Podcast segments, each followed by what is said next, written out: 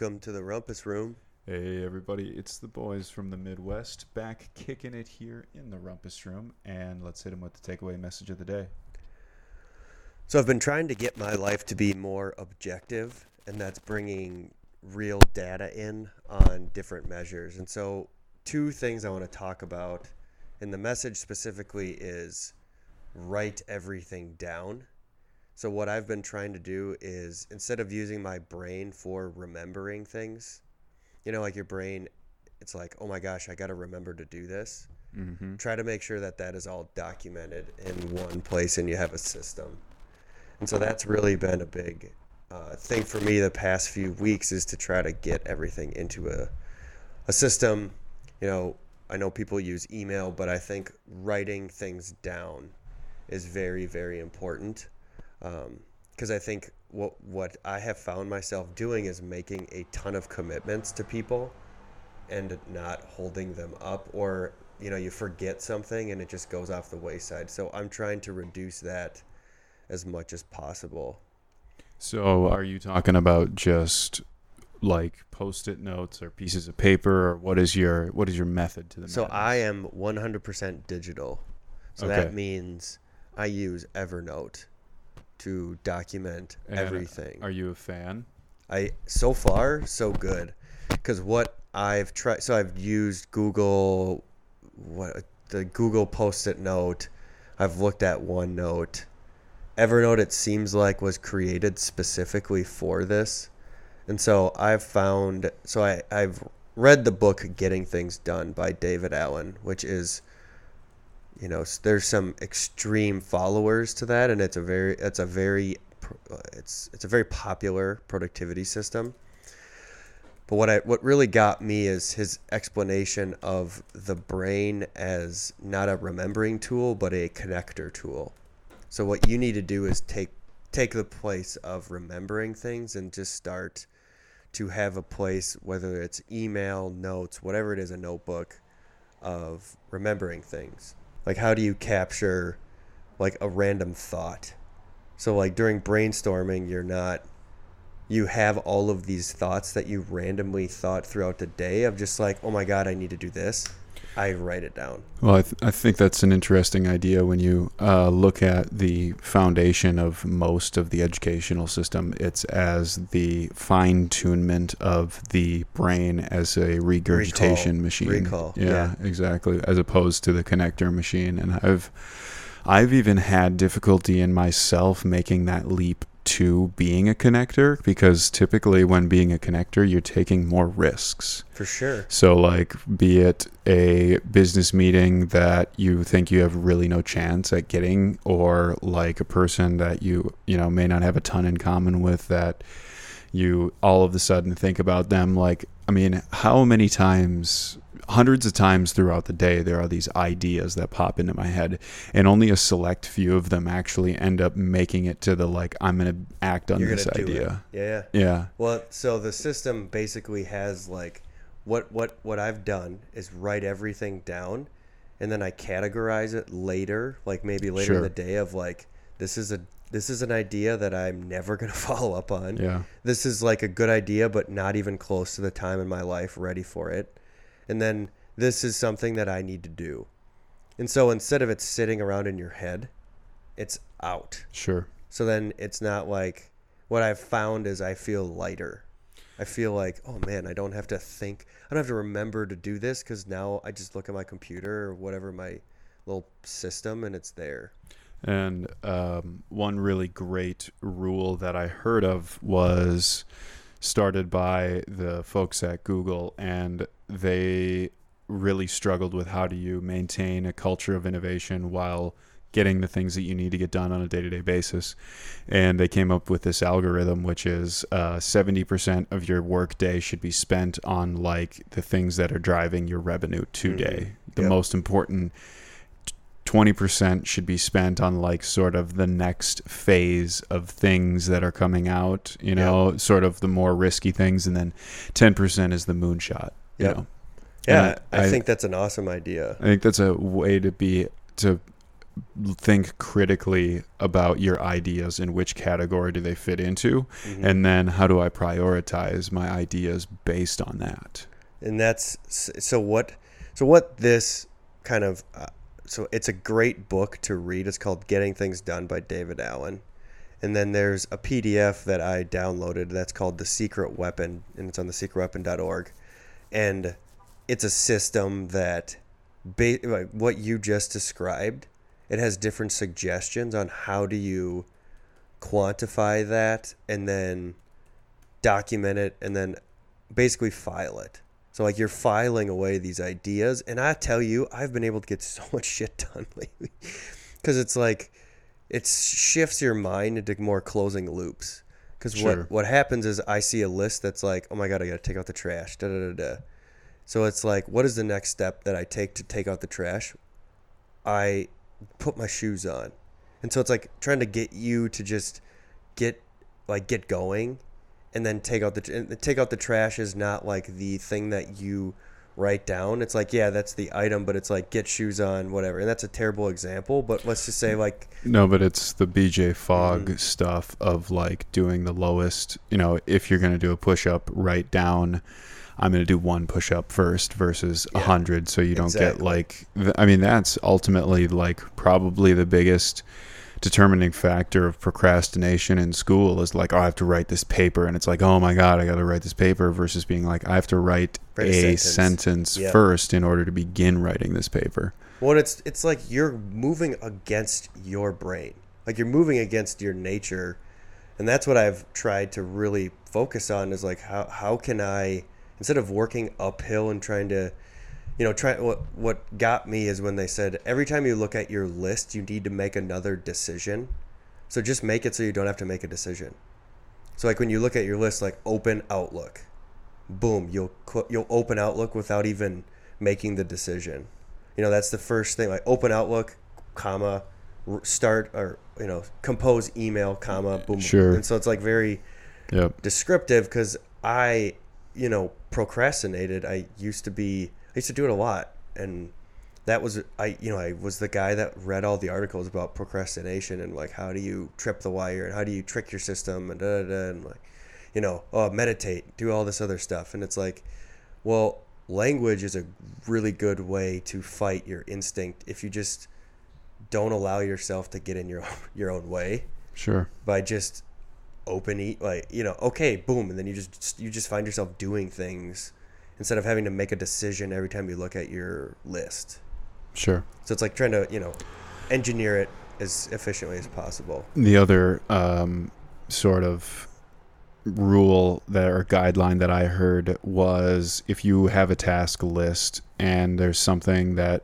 terrifies you the most, you should do do that first. first. yeah I love that rule of thumb just in terms of because that thing is probably worth a lot of weight yeah and you're probably Oh. yeah I, I mean speaking from personal experience that's how i've gotten the really difficult things done.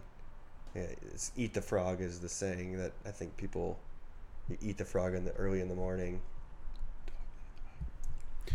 That also is um, making me think about another thing that's going on in my work because we're talking about productivity. So I apologize if y'all are looking for a funny episode. I, I think we'll get there eventually, but uh, This Uh, just like stuff we think about all day. yeah, yeah. day. there is probably there's definitely more seriousness in my life than there is funniness, which I don't. I, I don't know who who you makes could li- like, categorize. there's there's levity, of course, but yeah. yeah. But um, there is uh, a woman who I'm working with who is a consultant at one of my clients, and I'm a consultant at this client, and uh, we have these extremely candid conversations about what's going on, and she is extremely um, non-dramatic. She is removed. Objective. She's so objective, and um, there has been a lot of drama going on because there was this other business unit that was purchased by another business unit. So there's all these power struggles for everybody. You know, I'm going to run this and that and Mhm. whatever. And um, about three months ago, I was caught in power struggles there, and I have since sort of let those go. And um, I really have tons of respect for the CEO. And I heard uh, one of my coworkers talking to him, and he just said, bluntly in the in the middle of this sort of happy hour, he just goes, "Why are you causing drama? Sounds like drama." Seriously? Yeah, oh yeah. And he Boom, just, just called it out, totally attacked it, attacked it like that, and she was extremely taken aback, like, "Oh my gosh." I'm not causing drama, and really though it is. Like she Yeah. has legitimate concerns, and it is also coming across as dramatic, as Yeah. drama. It's like a little complainy. It's it's a little complaining, and I I just had so much respect for that mentality, and then I'm seeing all of these other people sort of around the organization that are just not in the drama scene anymore, and I'm just amazed at how much more effective people can be when they just quit the effing gossip. They quit the talking about other people. It's just honest to God. Yeah. What is it about the business and what is it about the teamwork and what is it that we have to get accomplished? And there is obviously a huge sort of social component to working, which is really important. So, you know, I'm getting better at letting people expound on Yeah. some of those things. But um, uh, it's it's just been remarkable to see um, what can happen when people really do kind of let go of the ego of things because I mean I've worked in organizations when ego has been like a way that people get ahead, which is Oh, it's really huge toxic. culturally. I think, I think what I've noticed is from s- some of these larger organizations, and I was reading an awesome book about middle man like management, senior leadership, and how it turns into an ego game rather than to a output game. sure. And so he was uh his big push was give everybody a per- a percentage of the winnings or losings Sure. and then uh, stop making middle management control uh, control who gets paid what and then pay themselves the most it's like who delivers the most value and figure out that so their their the argument was for not a lot of hierarchy sure. so instead of like analyst senior analyst da, da, da, it's like frontline More worker.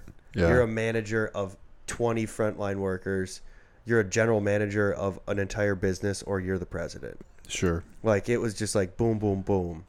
And what he was saying is it just eliminates all of this ego and gossip around who's doing what, da da da da. Like, oh my gosh, I want to move up to the next level, and then the managers start controlling the the salaries of everybody because they're kind of figuring out they don't provide a ton of value. And so he was just like, sounds like this, you know, this CEO that you're working with kind of identified a drama thing and he was saying it sometimes organizations don't set themselves up for success Well, that reminds me of a blog post that I just published about uh, risk averse cultures.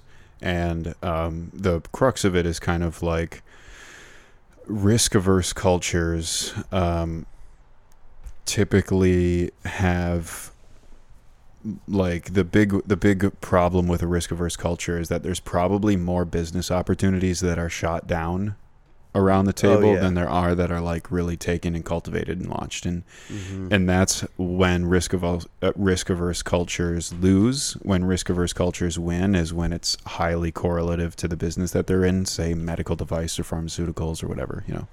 But um, I, I was just so frustrated by a previous experience I had where I thought a really good idea was shut down for bad reasons.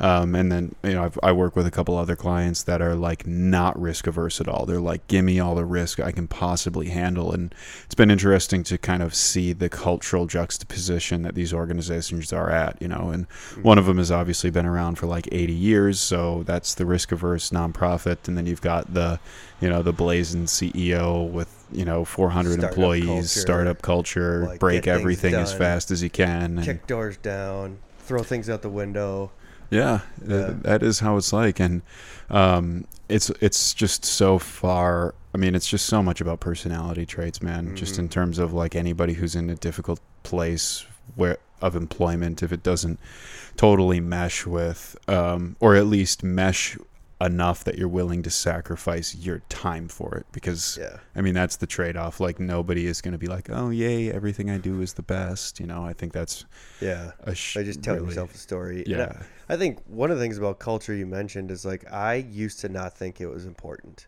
I used to think that was just a stupid buzzword. Everybody just gets work at the end of the day. But what I'm realizing, and now kind of starting my own company is it's such a key part of establishing your your company's direction, who you hire. I mean, it really is important. It's super It's- important. It's incredibly important, and um, I was, I'm at one of my main clients. I'm not an employee, and I've been removed from some of the interoffice politics and stuff, and I want to keep reminding myself that anytime I get sucked into that feeling of like you know, you know, sort of ego based, where am I supposed to be, that sort of a thing, like how how quickly can I quell those thoughts and get back to like what is really best for the business right now. hmm And as a startup founder, you kind of already know that because typically you don't work with anyone else, so like you don't have a choice to get involved Yeah. in inter-office politics, you know, which is why I, I I perhaps have come to this realization, you know, at a different point in my career than other people, but I Mhm.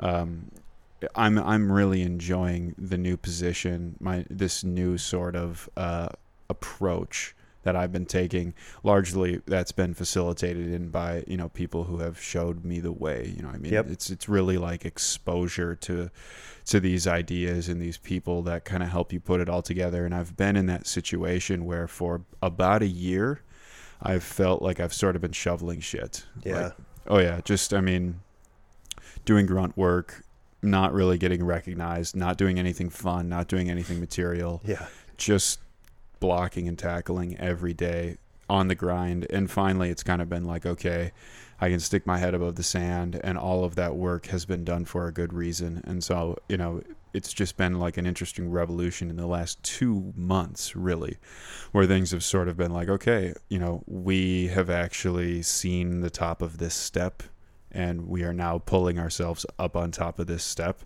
And then you know we've got some just grindy work in front of us and it's going to be i mean and, and i always find that work is sort of everything in life if you look at traffic everything is essentially um, driven or sort of dictated in a similar fashion to the way that the heart beats Yep. if you look at stop and go traffic, it's always sort of like boom, boom. You know, I mean, like, or or in pulses, you'll always Mhm. find, like, if you're on a trail, for example, and you're walking through the trail, all of a sudden there'll be just a horde of people, hmm and then there's nobody for a while, and then there's a horde of people. It's interesting how uh, humans, I feel like, have sort of naturally gravitated to this sort of like moving in pulses. Oh yeah. And It's a big. It's a big thing. Um, I mean, do you want me to transition into our Yeah, next yeah, topic? go it's like a it. perfect Yeah. way. So what I it, this speaking of more objectivity in my life, I've been reading and listening to other podcasts that have talked about what's called heart rate variability. So what that is is a measure of the difference in your heartbeat. So like, you know, boom, boom, boom, boom. It's very, very small in terms of, you know, it's like in So, yeah. milliseconds. they they measure systolic and diastolic pressure, which will be your first, you know, your Yep. first and second beat, and then they also measure Sympathetic, parasympathetic. the interstitial beats, Mhm. which are essentially these sort of tiny little movements of the heart that occur in between those larger in between those larger pumps. So Yep. um, the there there's tons of really interesting research coming out about uh, heart rate variability and its uh, ability to diagnose depression. Yep.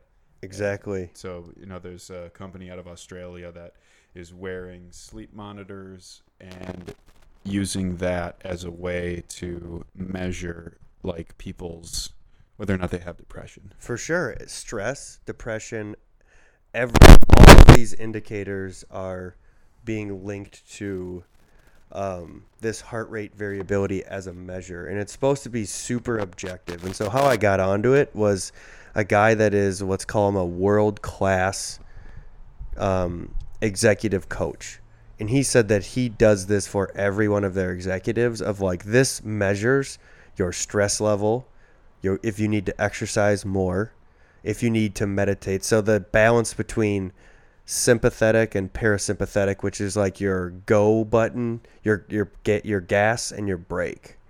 And so what he and a, ton of world class athletes use this, but it's what got me interested is just what you're talking about. The you know like okay for working out that's one thing, but now that it's getting into this measuring of stress level, mood, all these other things, I've been starting to do it as like how do I get objective data on myself every day and how I feel. Do you use a product? So I bought a product. I'm like, I'm just, you know, these Do you with these a- things. Is I got- it a chest it's mount? a chest mount. I Yeah. bought like a legit. So I tried it on my Apple Watch, and it was just not satisfactory. And for these things, usually what I have to do is commit by buying a product because then I will use it. mm-hmm. And it's like, all right, so I bought the chest strap, and I've been doing it for the last couple weeks. Do they?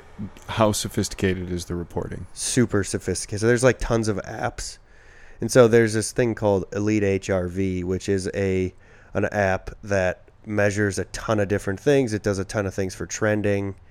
Um, you know, you can go as detailed into reporting as you want to. I stay away from the whole like athlete uh, kind of craze in HRV and try to stick to like stress level monitoring and mood Productivity, mood, that sort of productivity yeah. because here's the thing that really got me going is when somebody said uh, you make better decisions when you are more balanced between your parasympathetic and sympathetic so this can tell you at the beginning of the day like today's going to be a good day Mhm. like you Do you wear it when you sleep? I, I wear it right when i wake up you're supposed to measure it Uh, and so you're supposed to do like a morning reading and then uh, it it you know like you enter in how much you sleep you enter in like did you exercise the day before if you meditated and so it's an extremely objective measure and what i've been doing is like measuring myself throughout the day and trying to figure out what improves it they give you some like i've been finding breathing exercises to do which actually are for me have it enhanced my meditation so again speaking of objectivity i,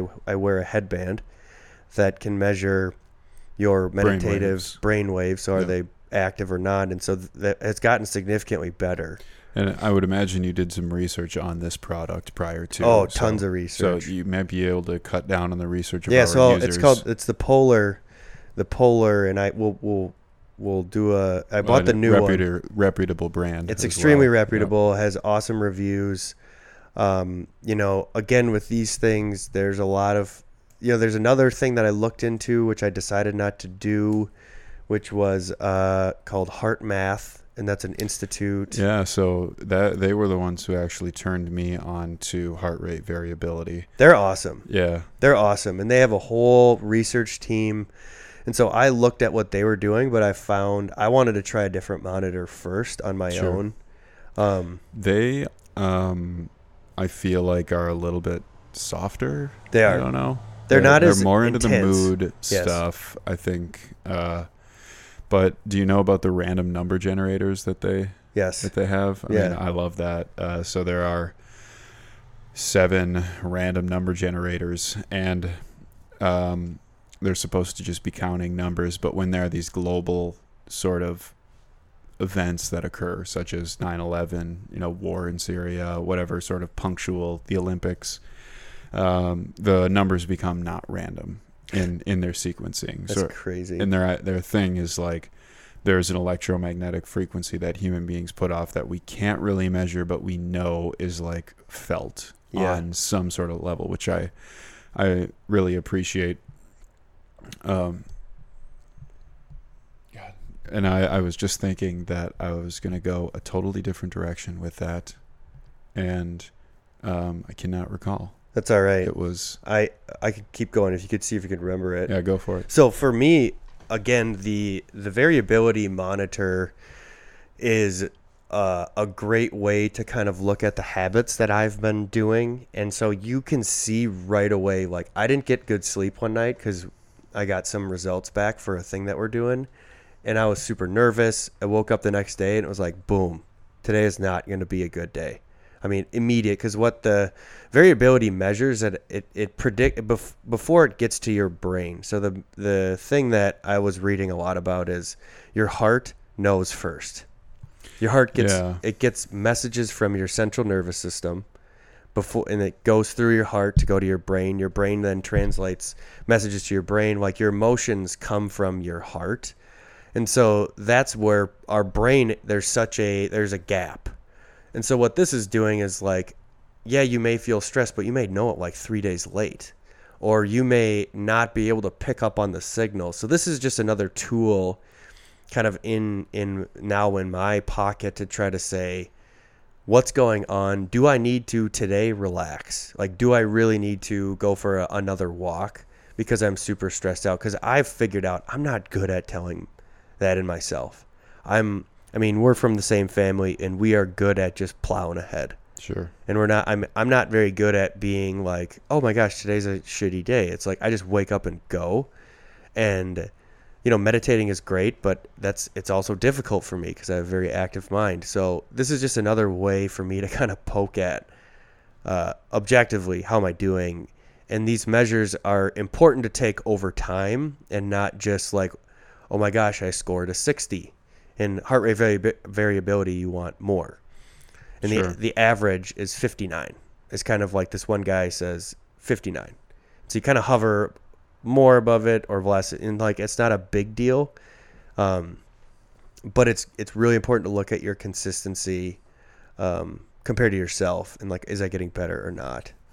Sure. And um, I mean, this, I love this idea. I have knocked the extreme data nerds for such a long time who have been, you know, pumps per minute sort of thing. Yeah, And uh, I, when I'm working out, I know always do check my heart rate, sort Mhm. of like how much time I'm sustaining beats at a really high, you know, Mhm. beat per second level or beat beats per minute. And um, uh, I used to, or I get acupuncture from this woman about, I don't know, say every few months. And um, she always tells me, hey, you know, your pulse is a little bit wiry. You Hmm. should be aware that your pulse is a bit wiry. So she's paying attention to the heart. She's very Mhm. aware. And then she was like, yeah, you know, your pulse should be like really deep. Like not Like necessarily. Boom, yeah. boom, rather than bump, bump, Yes, Yeah, like exactly. big beat. Exactly. And I thought that was so interesting cool. for her to be able to pick up on that. Sans the machines. I mean, the machines help, right? Because in, um, you know, like, that's one thing about highly stressed out people. Like, if people are saying, you know, let's just say I'm in a really high stress environment or job and I'm not working out. And then somebody's like, oh, go to Orange Theory and have your heart rate at 180 beats per minute, you know, eight for, you know, for, for four times Yeah. over the next 15 or 20 minutes or whatever.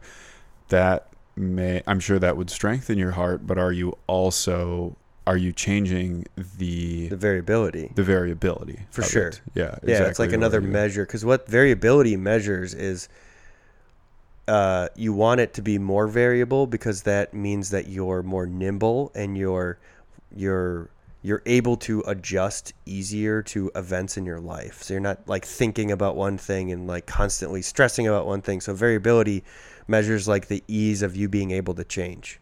Sure. So like they advocate for you know and to change your heart rate variability, there's the heart and this is the heart math. If you go on their website, they have an awesome breathing exercise which basically is breathe in for 5, breathe out for 5 and you concentrate on breathing through your heart.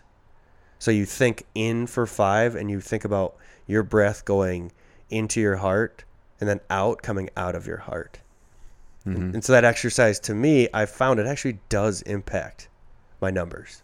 Hmm. And it's crazy how that you're talking about that awareness of your heart that that woman had. Mm-hmm. I've been finding I'm much more aware of my beats and this is a great way for me to use a tool to upset my my active mind and my, you know, constantly moving Well, lifestyle. you refreshed my memory, which was uh, going to talk about the electromagnetic output of the heart being like I don't know, I think it's seven to ten times stronger than the brain. So like from a Hmm. measurement perspective, um, it's so much more easy. It's so much easier to get a an electromagnetic measurement from the heart than it is the brain. Yep. So brain stimulation and brain wave monitoring is really really powerful stuff too.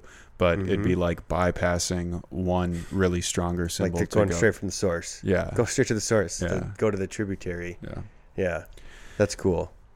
But um, another idea. So we were just chatting. Uh, a big, um, sort of a big pillar, uh, a in the sort of foundation of the United States system is football. You know, so obviously NFL preseason starts. Huge. That's sort of the first indication that like, oh, here comes fall. You know, so and School so starts. and school starts and the state fair and so i was just wondering couple weeks left to summer i mean you could really call september pretty much summer but in- Summer here it's so it's summer-ish you know because in the Midwest. it's, It's, still yeah I, Well, and, and technically it's the 22nd yeah, yeah. weather-wise it's still warm enough to do stuff outside you know 70s whatever but is there anything on your list in terms of maximizing your let's just call it three to four weeks of like you know summerish type of weather left I'm doing what every twin, you know, what every Midwestern person does is try to spend those uh, as much time at the lake as possible.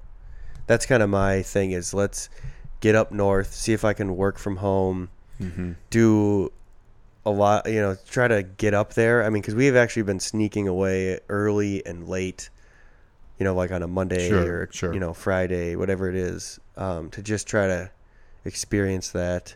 nice Um, the Great Minnesota Gathering is coming up. Mhm. We were chatting about that, the state fair. yep That's Yep. always kind of like a, all right, we're It's done. and then um, the sort of like what I what I feel like is the American industrial complex basically wakes up.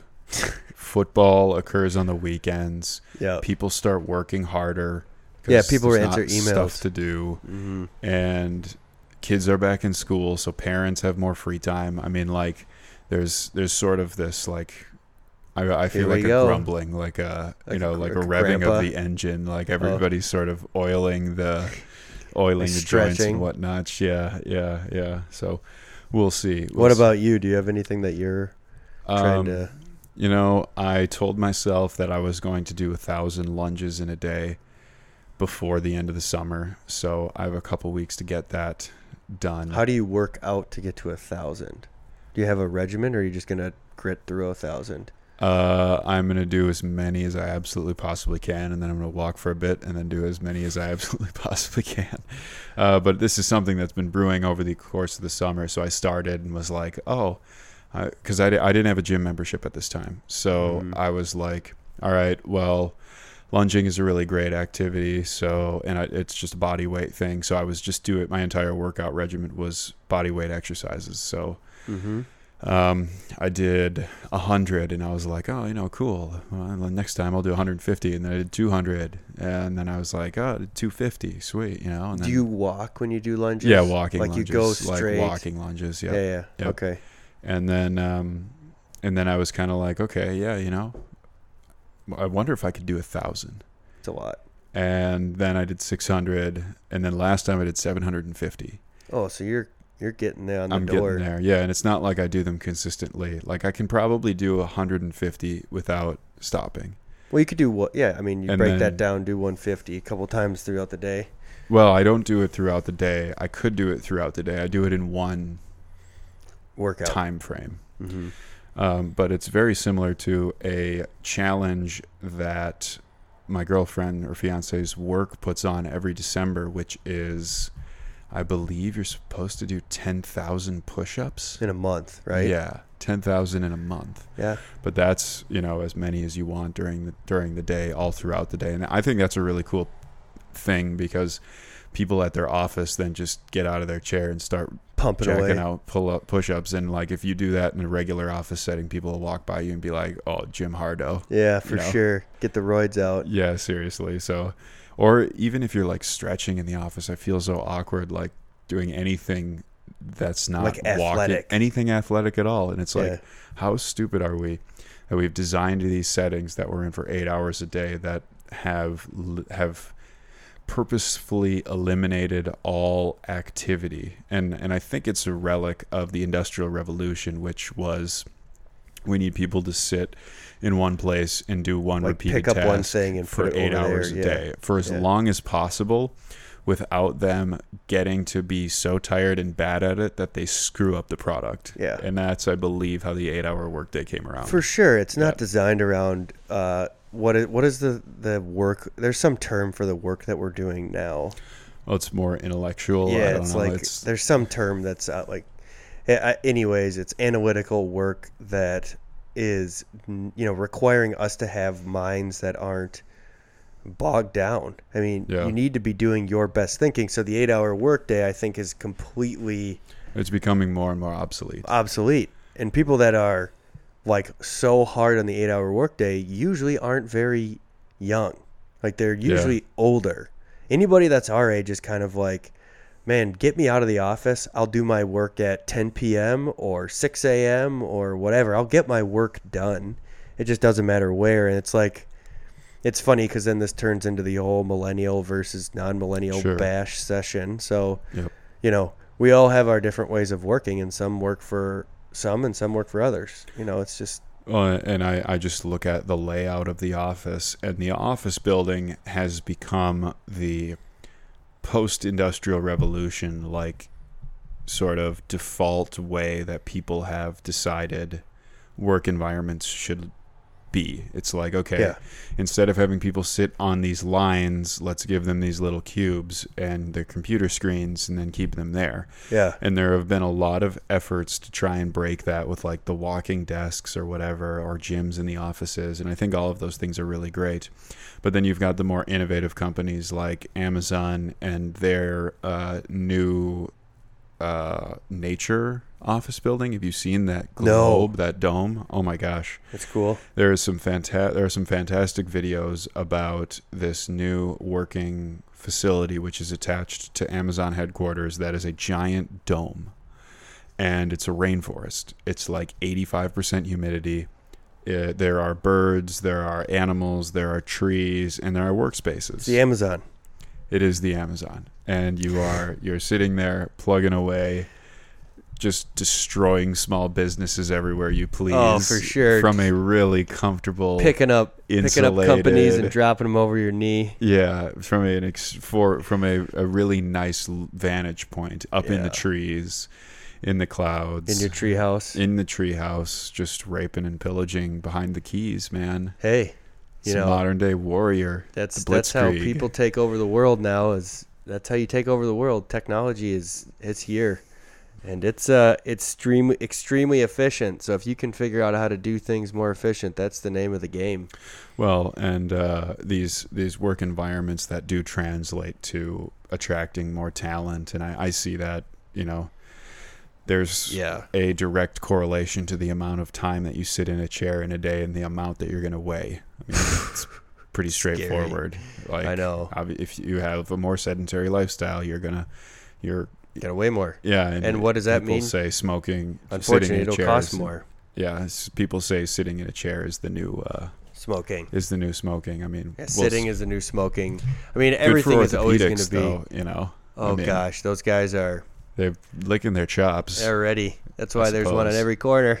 Yeah, you just if you don't go a mile and don't see a sign for an Uh, orthopedist building, you are you're, you're not probably not in. America. You're probably not around a lot of people.